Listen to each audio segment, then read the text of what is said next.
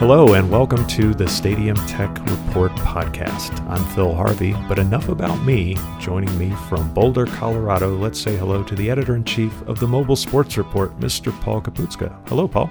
Hello, Phil. Paul, we are talking all about the Olympics. And my, oh my, there are so many things to talk about. We've got multiple stadiums all in one city, all broadcasting and trying to get people's attention. Uh, it it was both uh, a cacophony of uh, sweetness and light, and also a little bit of madness and disappointment. I would I would agree. So let's get right to it. We got a bunch of stories to cover here. Um, the the in the big lead, uh, USA Today's sports section, um, the coverage took a bit of a beating. Here's the headline NBC is stuck in 20th century with Olympics coverage, faces uncertain future. so everything's going well. yeah, much like Ryan Lochte, right? yeah, exactly. Well, so the article brings out that Rio had everything going for it as far as TV goes. It was in the right time zone, you know, best time zone since the Summer Games in 96. Um, yeah. Had these incredible athletes. So in the gold medal rounds, uh, you know, Michael Phelps, Usain Bolt, uh, the, they were, you know, each time they competed, it was uh, in a, a prime time event, and right. those were carried live, and that's just so great for the networks. So everything's fine, right? Mm. Not quite. Uh, the results were great. This is from the article. Standard TV ratings were down significantly from 2012, though the closing ceremony ended. Uh, the um, and it says the the closing ceremony ended on a particularly sour note. Ratings dwarfed all competition, but it says that NBC was basically televising to an audience equivalent of one college football game every mm-hmm. night. And even with that large audience, uh, NBC had to give some make goods to advertisers for missing its ratings targets. So, make goods, if you're not in the media industry, is just the advertiser paid for so much of an audience. If you didn't achieve that audience, you have to give away ads or give away other things in order right. to uh, uh, make good or make them happy. So, those results don't uh, bode well for the future. The tape delaying uh, caused a bit of uh, people to be upset. And in general, we've, we we're left with this sort of this, this story leaves us with this feeling that broadcast television's coverage of the Olympics is really up in the air right now. Yeah, I, and I, I agree with that take, and I would say that I think when you know after a few years when we start looking back, this Olympics, the coverage, uh, the TV coverage, the media coverage, you know, the online coverage, we're going to look back and say this was a watershed moment. This was the time when broadcast, you know, monoliths like NBC, and more importantly, I think the advertisers realize that the same old formulas they, they just don't work anymore. Yeah. We don't we don't live in a world where you can control uh, you know the distribution of information. It's out there. It's instant and people are not only you know not only know about that, they're addicted to it. I'll, I'll tell you a quick story of my own uh-huh. experience. At the start of the Olympics, I was on a family raft trip. We were off in the wilderness of Idaho, no internet, no cell phones. I mean, that part was great. We came back into civilization. The first night, we're sitting in a, a restaurant having a you know, group goodbye dinner, and of course, the Olympics are on.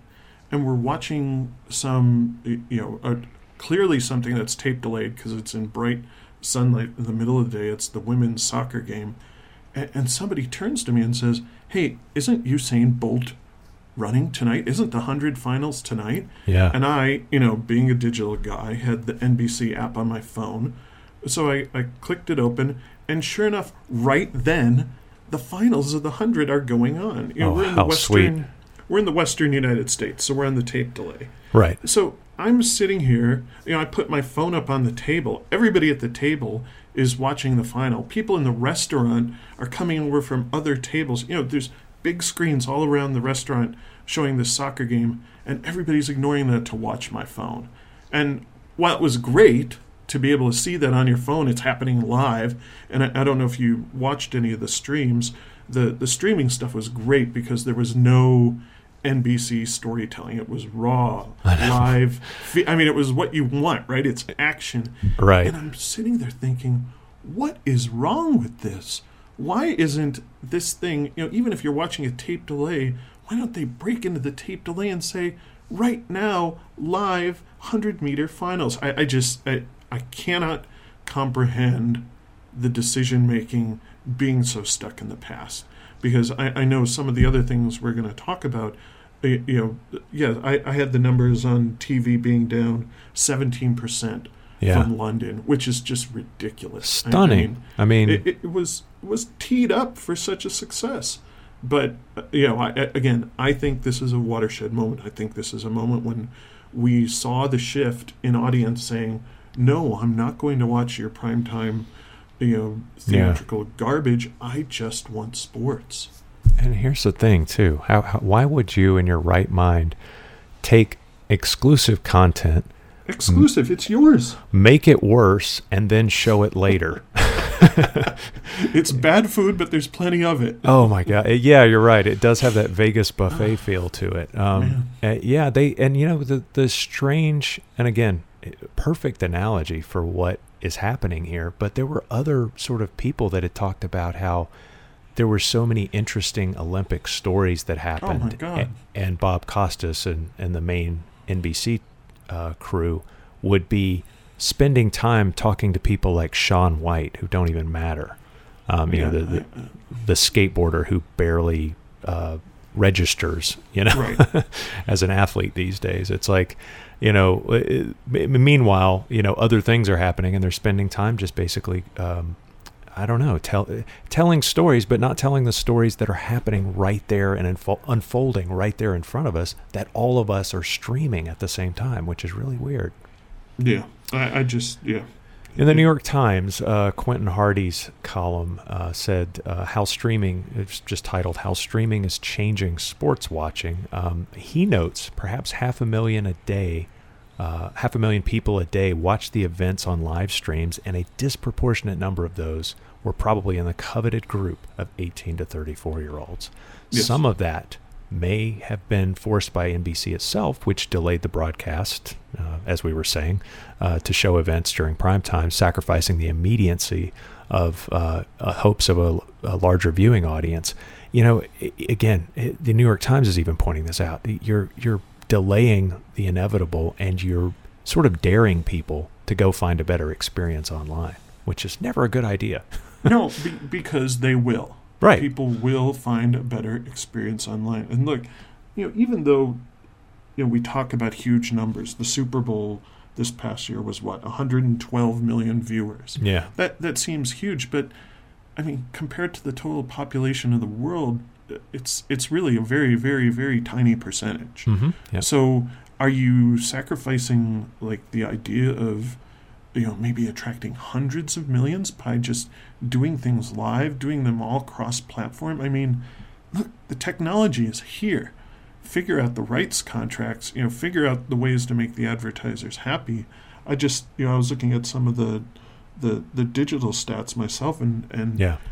they they were blowing out of the water, and it and it was hard for people to find this stuff, but they still found it. Yeah, and that's the thing when you when you don't put on a premium presentation in front of people, you are uh, and that goes for TV audiences and stadium audiences. You are telling them, "Hey folks, this is going to suck. Go find something online." And Yeah. like you say, they will. From from the Guardians coverage, uh, the headline: "Empty seats all around Rio 2016 Olympic Stadium as as athletics begin." Um, this is uh, the, the lead paragraph sums it up. Poor crowds were once again the main talking point at the Rio Olympics as the athletics got underway in pouring rain on Friday morning. There were vast swaths of empty seats all around the main, the main Olympic Stadium for the first morning of track action with barely a couple of thousand spectators in, an, in a 60,000 seat capacity venue when the session started. Uh, you know, and okay, okay, maybe the weather had a factor, but that's not really an excuse because when something is uh, when an NFL playoff game is going on, uh, oh it, it can be any kind of weather you like, and people are gonna, are going to find their way into that stadium. right, right. Uh, I, I mean, and some of that you can say, you know, there was a lot of pre-games publicity that gave, you know, not just star athletes, but the, even casual fans who might you know, and we're talking about the the one of the one one percent of the one percent here, right? Uh huh. Sure. We're talking about people who will spend money to go to a Super Bowl or get to go to a college championship. The Olympics are are a bucket list event, but for whatever reason, it, people didn't go to Rio. And then, even if they were in Rio, they didn't show up in the stadiums. And I don't know if you can circle this back to the fact that it, it they knew they could just watch this on their phones. And- They knew that they could just watch this, you know, on on an international feed. How, how does that change the game day behavior of whether you show up or not? Yeah. And well, it also it, it tells me too that digital has a role in getting people to the stadium. And Oh, maybe yes. that wasn't being used as um, you know, in a localized and sort of specific way. Like what were what what was the digital content strategy uh, that uh, NBC used to get people's butts in the seats that day? And you know they- zero zero they- as far as I could tell. Yeah, I, mean, I wasn't on the ground, but I, I didn't see it. And, and you know, I will. I, I think this to, this point is actually very pertinent to our you know our readers, our listeners, who are looking at their own stadiums and saying, Mhm. you know, what do I take away from this? There's a, another story that happened this summer where the Pac-12 announced that it was cutting back on its night game schedule. Now, I, you know, I don't know if any of you are college football fans. I'm sure a lot of you are. You know that, uh, you know, like 10 or 11 at night on the weekends on ESPN 7 or whatever, you can always find, right. you know, a late night college game being broadcast from somewhere. And these games were terrible timing. I mean, being out here in Colorado last year, the, the football team wasn't that great. So Uh-huh. they got sentenced, if you will, to many of those 8 p.m., 9 p.m. Pacific time starts. And you know, I'm sitting here. What what is my motivation to go out to a stadium for a 9 p.m. start? I, I mean, it's just you're talking about one of the worst experiences ever. So Mhm. is it? I, I think what you're seeing now is that some teams might be saying, you know what, we're going to give up that broadcast quote unquote TV slot because we don't want our stands empty. Yeah. We'll we'll take the cut. We'll take the hit. Maybe we'll broadcast it ourselves. Maybe we'll forego the conference deal. I, I just see, I foresee a lot of changes in the near future um, because of things like the Olympics. If you can't fill an Olympic stadium, how are you going to fill a Division two game on a Friday night?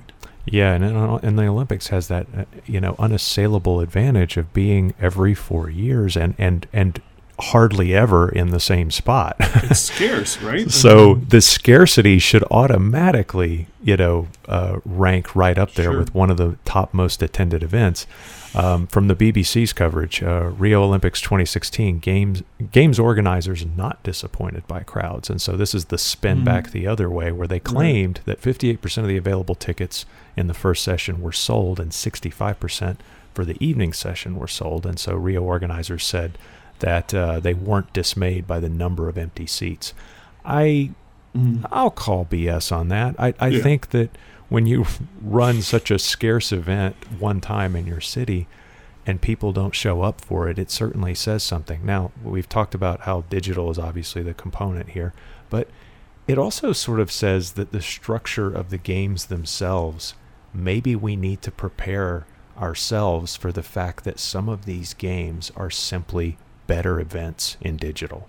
Yeah, no, I, I completely agree, and and I think this leads into some of the other discussion I've seen around saying, look, it it's time to give up the ghost on this. Y- You know, we need to move the Olympics all around the world. Let's Right. find three or four good cities. You know, and, and this is not a new idea. This has been, but I think it's going to gain more more favor. You know, a Paris, Los Angeles, maybe London, and you know. Um, something in Asia, Tokyo, or, or something like that, and, and just make and Greece, obviously, and make them you know four or five rotating spots. That way, I think, look, you get you can build up facilities that are close to each other, that are digitally equipped to do the kind of things. And I know you may have some points here about how going to an Olympics, you know, having connectivity inside the stadiums is hugely important because Oh, you want to see what's going on at beach volleyball while you're at swimming or you know in the Winter Olympics, same thing, right? You're on the ski hill, you've got a minute between runs. Why not be watching ice skating on your phone? Right. But but I think more importantly, you condition people to saying, "Oh yeah, you know, it's going to be in LA." It, it's sort of like um, I don't know, like they do with the British Open, where you know they have a set number of courses, and every year it, it goes somewhere else. It I, I think it becomes easier for fans to know that they're going to go there and it's going to be a quality experience. The stadiums are there. I, I mean, Rio. I mean, you had no idea, right? If the buses were going to run, it was Oh, kind of yeah. like Sochi, right? I mean, Yeah. you had no idea if you were going to have one toilet or four toilets in your bathroom. It's always bad. I digress. yeah. but you, get- well, I think you get my point, and I do think digital, uh, you know, what's both what's on the ground and, and to your point, you know, what was NBC's plan for getting local people around it? It just seemed like there was no plan at all. No, and see that's the thing is they they were solely focused on a handful of primetime moments when that what they're missing is the entire world is Right.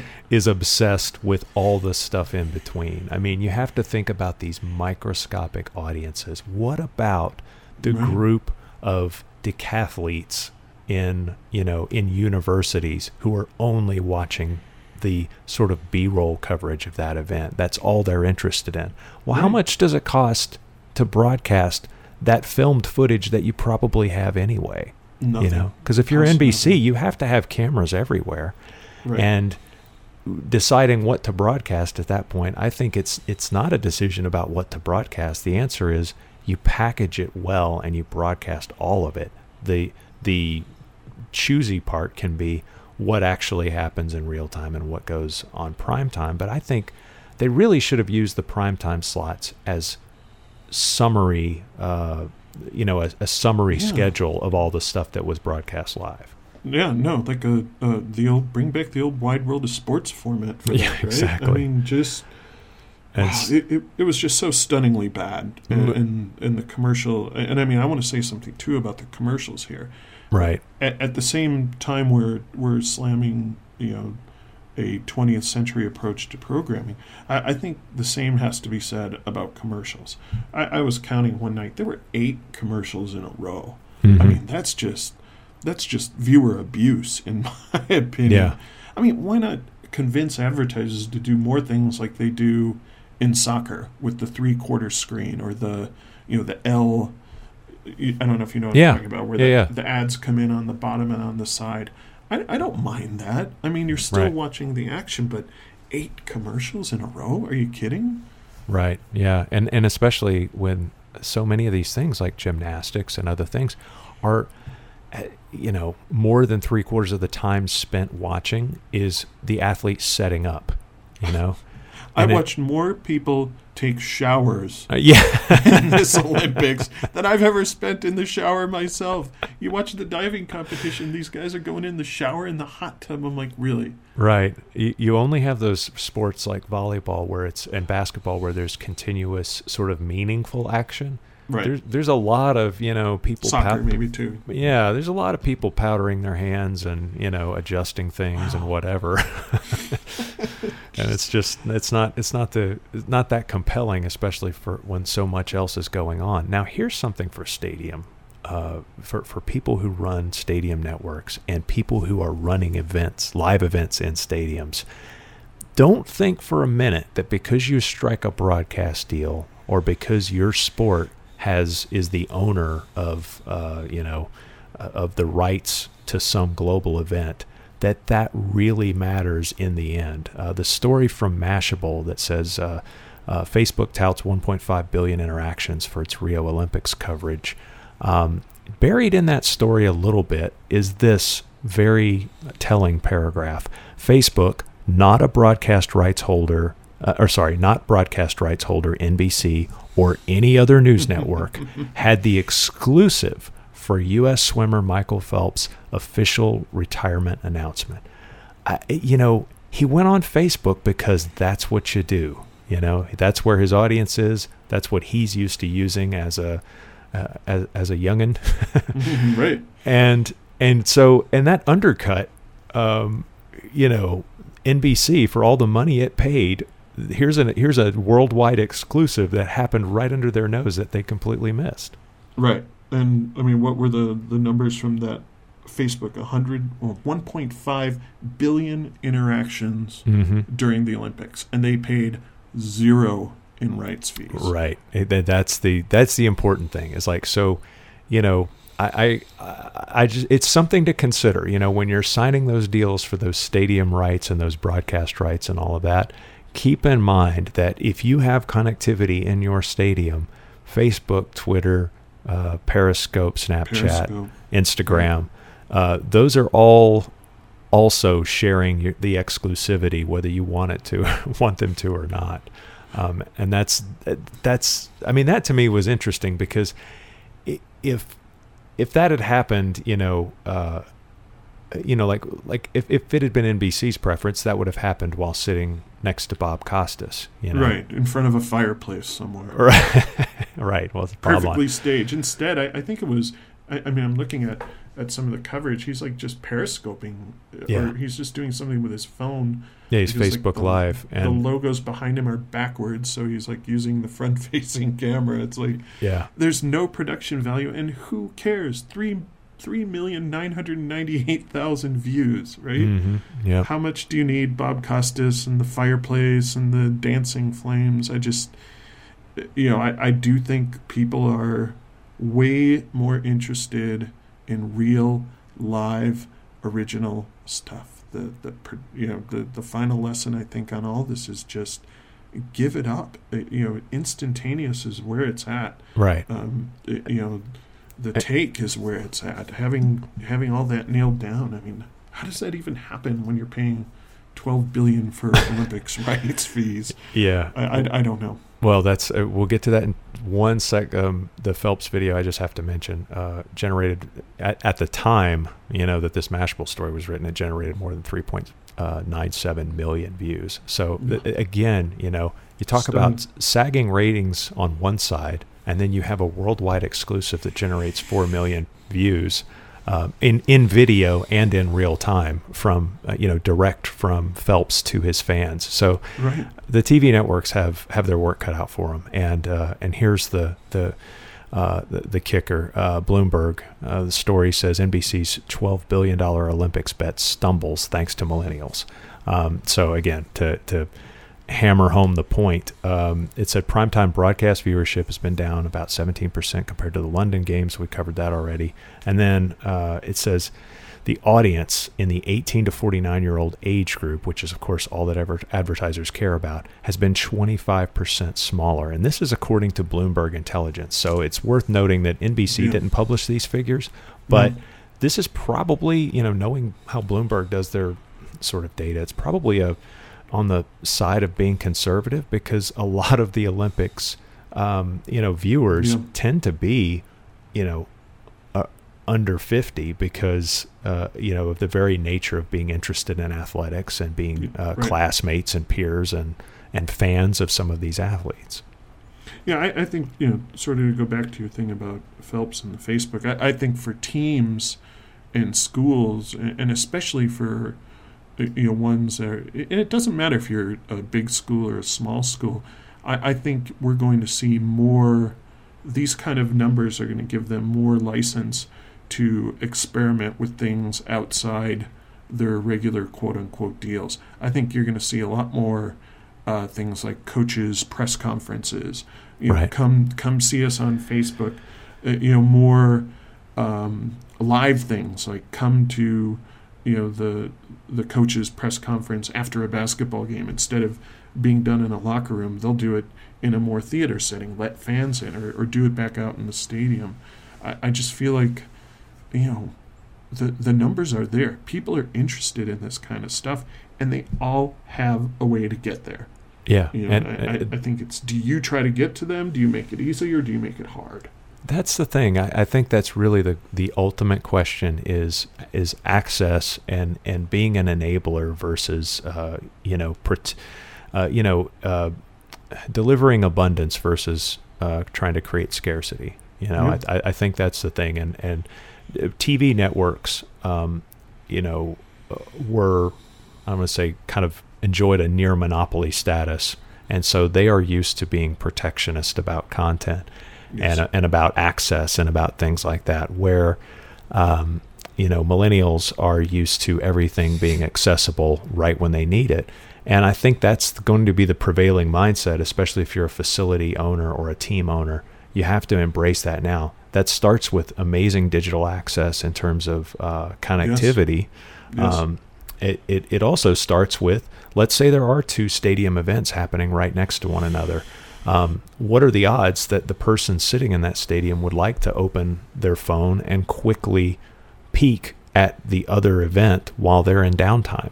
Oh yeah, I, I mean Bill Schlough from the San Francisco Giants notes that uh, you know every spring, while baseball games are going on, their Wi-Fi network is carrying huge loads of bandwidth as Giants fans are watching the Warriors in the NBA playoffs. Right. and, and I think even after one game, they put it up on the big screen, you know, to let people view. But yeah, people, even if they're at your event, they're living in real time. That's a Right. great point. they're they're living in real time and you just have to facilitate that access and you know it's interesting because shows like HBO's Hard Knocks are already so popular Oh, the yeah. only thing HBO's Hard Knocks is is an extension of the game you know to behind the scenes practices etc etc so they've already sort of mapped out a template for what is this going to look like on your phone and what is this going to to uh, what sort of narrative are we telling by you know exposing uh, uh, longer and longer you know periods of like you said uh, access to coaches press conferences access to player interviews players talking to themselves about what happened during a game players mouthing off you know with Hmm. one another about practices hey if you're a fan of the game of any game you're you're, going to be there for all of that you, You, you- eat it up. yeah Just eat it up. um, let's talk about uh, let's let's uh, talk about some stories uh, here that, uh, that that you know that that, that have gone along with uh, the ideas of, uh, of of digital and time shifting and all that. So you have something to tell from the I- Orange Bowl. I do. This is ancient. This is pre-internet days. This is back in my sports writing days.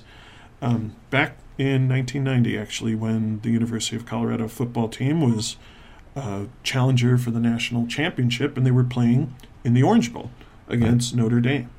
Ah, At the time, at the very same time that night, I had been off covering other bowl games, and I was in Arizona covering the University of Colorado women's basketball team for a game that night.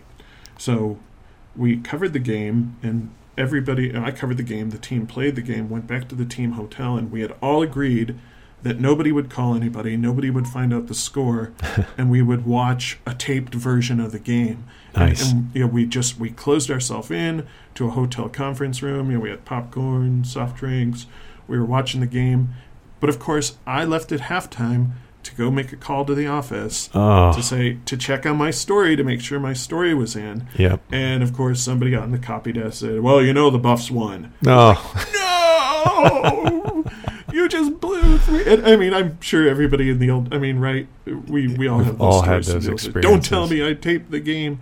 It just doesn't work. It never worked, and even more so now, it, it's just not going to work. But you know, this is a, a, a, I think, a thing that we've known for years and years that imme- nothing beats immediacy. I don't know a single college football fan that has ever attended a, a Saturday wedding that didn't get in trouble for sneaking out to the car for just a few Right. minutes. Right. we now interrupt these vows to bring you a score from LSU Alabama. Right, exactly, and then and then tries to to uh, you know bite their tongue as they go to the reception, you know, with a Right. dumb grin on their face. We won. We won. Yeah, well, all right. Well, thanks for that, Paul. We are uh, uh, wrapping up here. How can listeners to this podcast find out more about uh, what's going on at Mobile Sports Report? Uh, very conveniently, they can go to the cleverly named website, which is www.mobilesportsreport.com. There you will find daily news, daily analysis. You will find very easy to find links to this podcast series, this excellent series of discussions we've had. You can Mhm. also sign up for our weekly email newsletter, again, cleverly notated with a box at the upper right hand of our uh, website page. And you can also download our quarterly reports and brand new the 2016 State of the Stadium Technology Survey, our survey of over 90 top stadiums in the US and around the world about what they're doing with technology, what their deployments are like. It's all free to readers. All you need to do is find it. Again, mobilesportsreport.com. Fantastic. Uh, on behalf of the mobilesportsreport.com, I'm Phil Harvey, and on behalf of Paul Kapustka, you can find me on uh, at FuturePhil on Twitter. And uh, thanks so much for listening to the Stadium Tech Report podcast.